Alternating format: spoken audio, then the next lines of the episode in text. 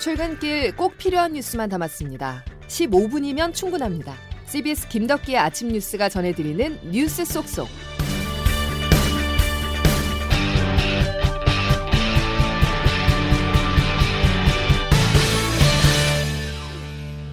여러분 안녕하십니까. 1월 11일 김덕기 아침 뉴스입니다. 영업을 할 수 없는 오후 10시 자영업자들이 촛불을 들었습니다. 정부의 영업 제한 철회를 촉구하기 위해서인데요. 집회에 참가한 자영업자들은 살기 위해 나왔다고 밝혔습니다. 오늘은 이들의 목소리로 시작하겠습니다. 양승진 기자입니다. 무분별한 집합 제한 자영업자 다 죽는다! 다 죽는다! 다 죽는다! 다 죽는다! 영하의 한파 속에 눈까지 내리는 밤 정부의 코로나19 방역 정책에 반발한 자영업자들이 거리로 나왔습니다. 전국 호포연합회 등 25개 자영업자 단체로 구성된 자영업자 비상대책위원회는 어젯밤 10시부터 서울 여의도 국회 앞에서 촛불 집회를 갖고 영업시간 제한 철폐 등을 주장했습니다. 더 이상 이제 일어설 힘이 없습니다. 대한민국 국회와 정부의 존재 이유를 부정하고 싶은 마음이 현실이 되어가고 있습니다. 자영업자들이 이렇게까지 강경하게 나선 건 납득할 수 없는 정부의 방역 기준과 자영업자에 대한 미흡한 손실보상책 때문입니다. 정부는 지난달 예고한 손실보상 선지급 금융 프로그램을 오는 19일부터 시행하기로 했습니다. 일정 금액을 우선 지급하고 추후 확정되는 손실보상금으로 차감하는 새로운 지원 방식입니다. 강성천 중소벤처기업부 차관입니다. 주요 소상공인 집행 대책을 설 연휴 전까지 최대한 신속하게 집행하도록 하겠습니다. 한계 상황에 내몰린 자영업자들의 누적된 피해와 관련해 좀 더 현실적인 보상책이 마련돼야 한다는 지적도 나옵니다. CBS 뉴스 양순일입니다. 어제는 대형마트와 백화점에도 방역 패스가 도입됐습니다. 코로나19 백신 미접종자나 백신 유효 기간이 지났다면 혼자라도 이제 장을 볼 수가 없는데요. 곳곳에서 마찰이 빚어졌습니다. 적용 첫날의 현장 분위기를 조혜령 기자가 취재했습니다. 서울 은평구의 한 대형마트. 손님들이 저마다 휴대전화를 들고 매장 입구에 섭니다. 방역 패스 확인 부탁드릴게요, 고객님. 다시 들어가는 것도 찍어야 돼요? 직원의 안내에 따라 QR코드로 백신 접종 완료를 인증합니다. 점검을 아주 철저히 하네요. 어, 많이 불편하긴 한데 그래도 어떻게 하겠어요. 백신을 접종하지 않았다면 48시간 내에 발급받은 PCR 음성 확인서나 백신 접종 예외 확인서를 내야 입장이 가능합니다. 3,000제곱미터 이하 상점과 편의점은 방역 패스 없이도 출입이 가능합니다. 하지만 일부에서는 기본권 침해라는 반발도 큽니다. 기저질환으로 백신을 접종하지 않은 63살 김모 씨입니다. 아, 내가 지병이 있어서 못하는데 그거 어떻게 그뭐. 일부 고객은 방역 패스에 항의하며 백신 증명서 없이 마트에 들어갔다가 직원의 제지를 받기도 했습니다. 백신 접종에 반대하는 시민단체도 대형마트 안에서 백신 패스 반대 시위를 벌이기도 했습니다. 우리는 숙주가 아니라 인간입니다. 백신 패스 반대한다. 반대한다. 대형마트는 정부의 방역 지침을 따르지 않을 경우 경찰 등 관계기관의 도움을 요청할 방침입니다. CBS 뉴스 조혜령입니다. 불편하고 일상이 제한될수록 코로나19 확산세는 꺾이고 있습니다. 정부가 어제 발표한 유행 위험도를 보면 전국과 수도권은 매우 높음에서 중간으로 비수도권은 중간에서 낮음으로 개선됐는데요. 하지만 오미크론만 놓고 본다면 낙관하긴 이릅니다. 오미크론 변이에 감염된 사람이 일주일 사이 1000명 넘게 늘어나면서 대단히 빠른 속도로 확산하고 있는데요. 정부는 이달 안에 오미크론이 우세정이 될 것으로 보고 있습니다. 권덕철 보건복지부 장관입니다. 많은 사람들이 오가는 설 연휴가 분수령이 될 전망입니다. 비록 최근에 여러 방역 지표들이 개선되고 있어도 순식간에 닥쳐올 오미크론의 파고에 철저히 대비해야 할 골든타임이 얼마 남지 않았음을 의미합니다. 자, 정부는 오미크론 급증에 대비해서 검사, 진단 체계 효율화를 검토하고 있습니다. 이번 주 안에 관련 대책을 발표할 예정입니다. 대선 소식으로 이어가겠습니다. 대통령 선거까지 57일이 남았습니다. 현 시점에 가장 큰 변수는 두 가지로 요약해 볼 수 있는데요. 하나는 윤석열 국민의힘 후보가 쏘아올린 여성가족부 폐지 논란, 그리고 다른 하나는 안철수 국민의당 후보의 지지율 상승세로 인한 야권 후보 단일화 여부입니다. 조태임 기자와 핵심 몇 가지만 짚어보겠습니다. 조태임 기자 어서 오시죠. 네, 안녕하세요. 자, 왜 이 시점에 여성가족부 폐지입니까?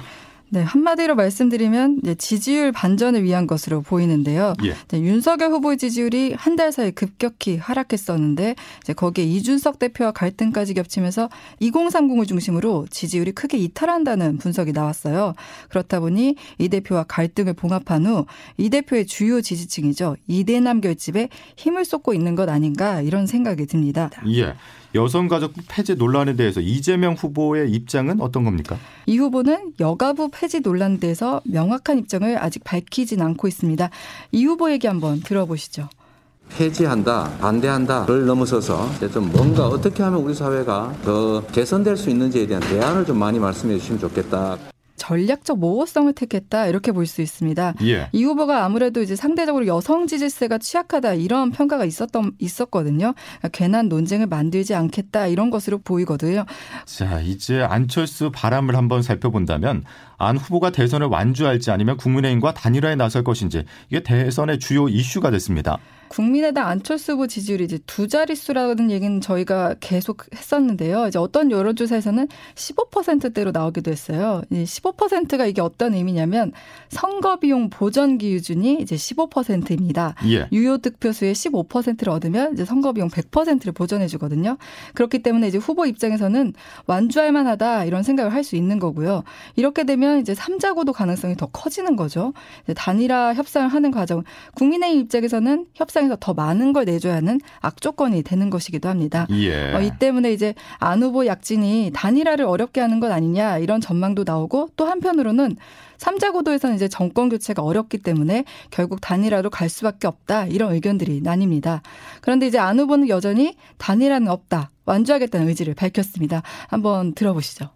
같은 질문을 계속 하시니까 참 앵무새처럼 같은 답변을 드릴 수밖에 없는 저는 단일화 생각하고 있지 않습니다.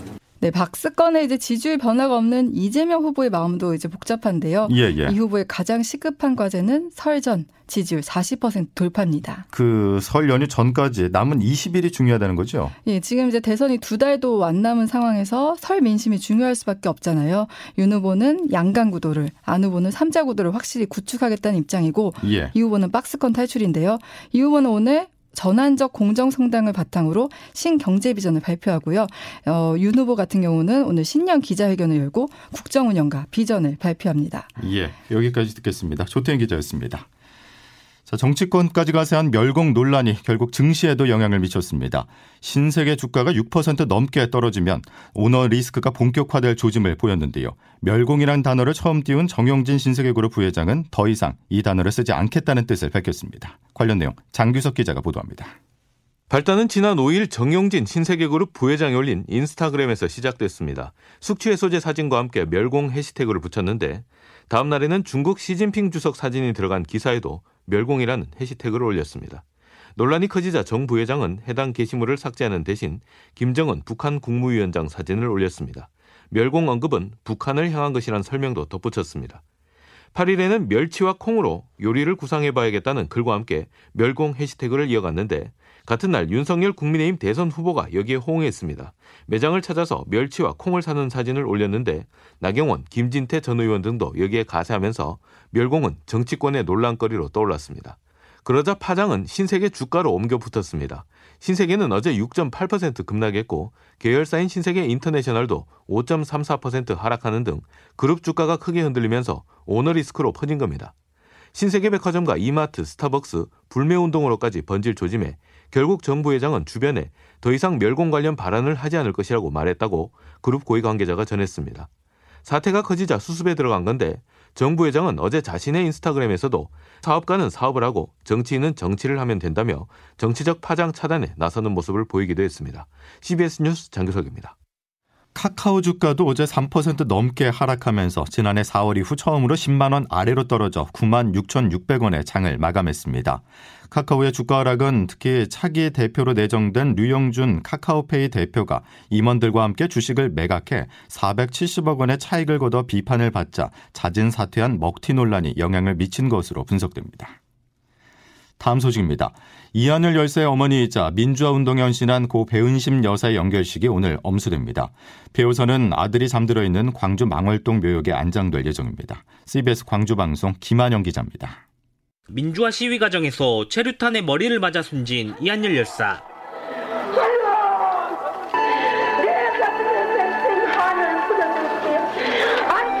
1987년 6월 항쟁의 도화선이 됐고 이한열 열사의 모친인 배은심 여사는 민주화를 위해 일생을 바치다 지난 9일 별세했습니다. 민주의 길 배은심 어머님 사회장 장례위원회는 오늘 오전 10시 조선대병원 장례식장에서 발인식을 거행합니다. 이후에 전남도청인 5.18 민주광장에서 배은심 여사의 노제를 치를 예정입니다. 5.18 민주광장은 5.18 당시 시민군들의 최후의 항쟁지이자 수많은 대학생들이 민주화를 외친 곳입니다. 이어 광주시 동구 지산동에 있는 배여사 자택으로 이동합니다. 백은심 여사의 유해는 오늘 오후 1시 30분쯤 아들 이한열 열사가 묻힌 망월동 민족민주 열사 산모욕을 한 번 거쳐 남편이 묻힌 팔모욕에 안장됩니다. CBS 뉴스 김한영입니다. 법원이 사망한 전직 대통령 전두환 씨의 5.18 형사재판에 대해서 공소 기각 결정을 내렸습니다. 광주지법 형사 1부는 사자 명예훼손 혐의로 기소된 전 씨에 대해서 피고인이 지난해 11월 23일 사망한 사실을 인정해 형사소송법에 따라서 공소를 기각한다고 밝혔습니다. 차적조의 권한을 가진 구청 공무원이 돈을 받고 판 주소가 살인 사건에 이용된 것으로 드러나 충격을 주고 있습니다. 신변 보호 조치를 받던 여성의 집을 찾아가 가족을 살해한 혐의로 재판에 넘겨진 이석주는 흥신소를 통해서 주소를 알아냈는데 그 정보원이 구청 공무원이었습니다. 주소를 넘기고 공무원이 받은 대가는 고작 2만 원이었습니다. 보도에 윤철원 기자입니다. 경찰이 신변 보호 중이던 여성의 집을 찾아가 어머니를 살해하고 남동생을 중태에 빠뜨린 이석준. 여성의 가족이 성폭행과 강금 등 혐의로 자신을 신고하자 앙심을 품고 여성의 집에 찾아갔던 걸로 조사됐습니다. 유가족에 대해 할말 있으십니까? 할 말도 없고 가해정 부여에 이렇게 너무 죄송합니다.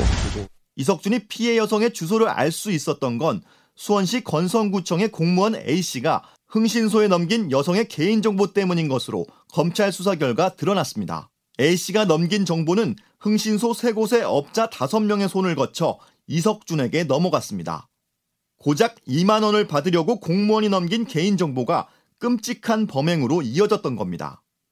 A씨는 이 같은 방식으로 이석준 건 외에도 2년 전부터 최근까지 1,100여 건의 개인정보를 팔아넘겼습니다. 흥신소는 개인정보 조회 건수를 달마다 정산해 A씨에게 지급했고 그 금액은 2년 동안 4천만 원에 달합니다. 검찰은 A씨와 흥신소 업자 윤씨 등 관련자 3명에 대해 개인정보 보호법 위반 등 혐의를 적용해 구속 상태로 재판에 넘겼습니다. CBS 뉴스 윤철원입니다.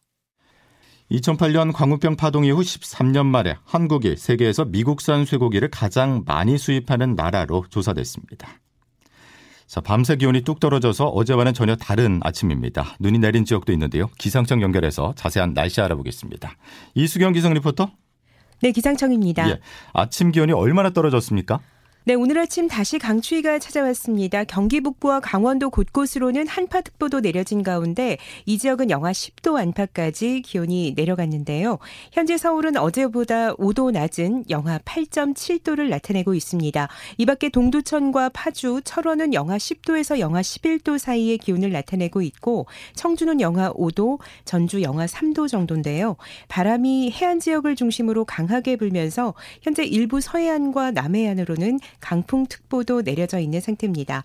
낮에도 중부지방을 중심으로 영하권에 머물겠습니다. 서울과 수원의 낮 기온 영하 4도, 대전 영하 1도, 광주 0도, 부산은 4도가 예상되고 있는데요. 내일은 오늘보다 더 추워져서 서울이 영하 12도까지 떨어지는 등 강추위가 더 심해질 것으로 예상됩니다.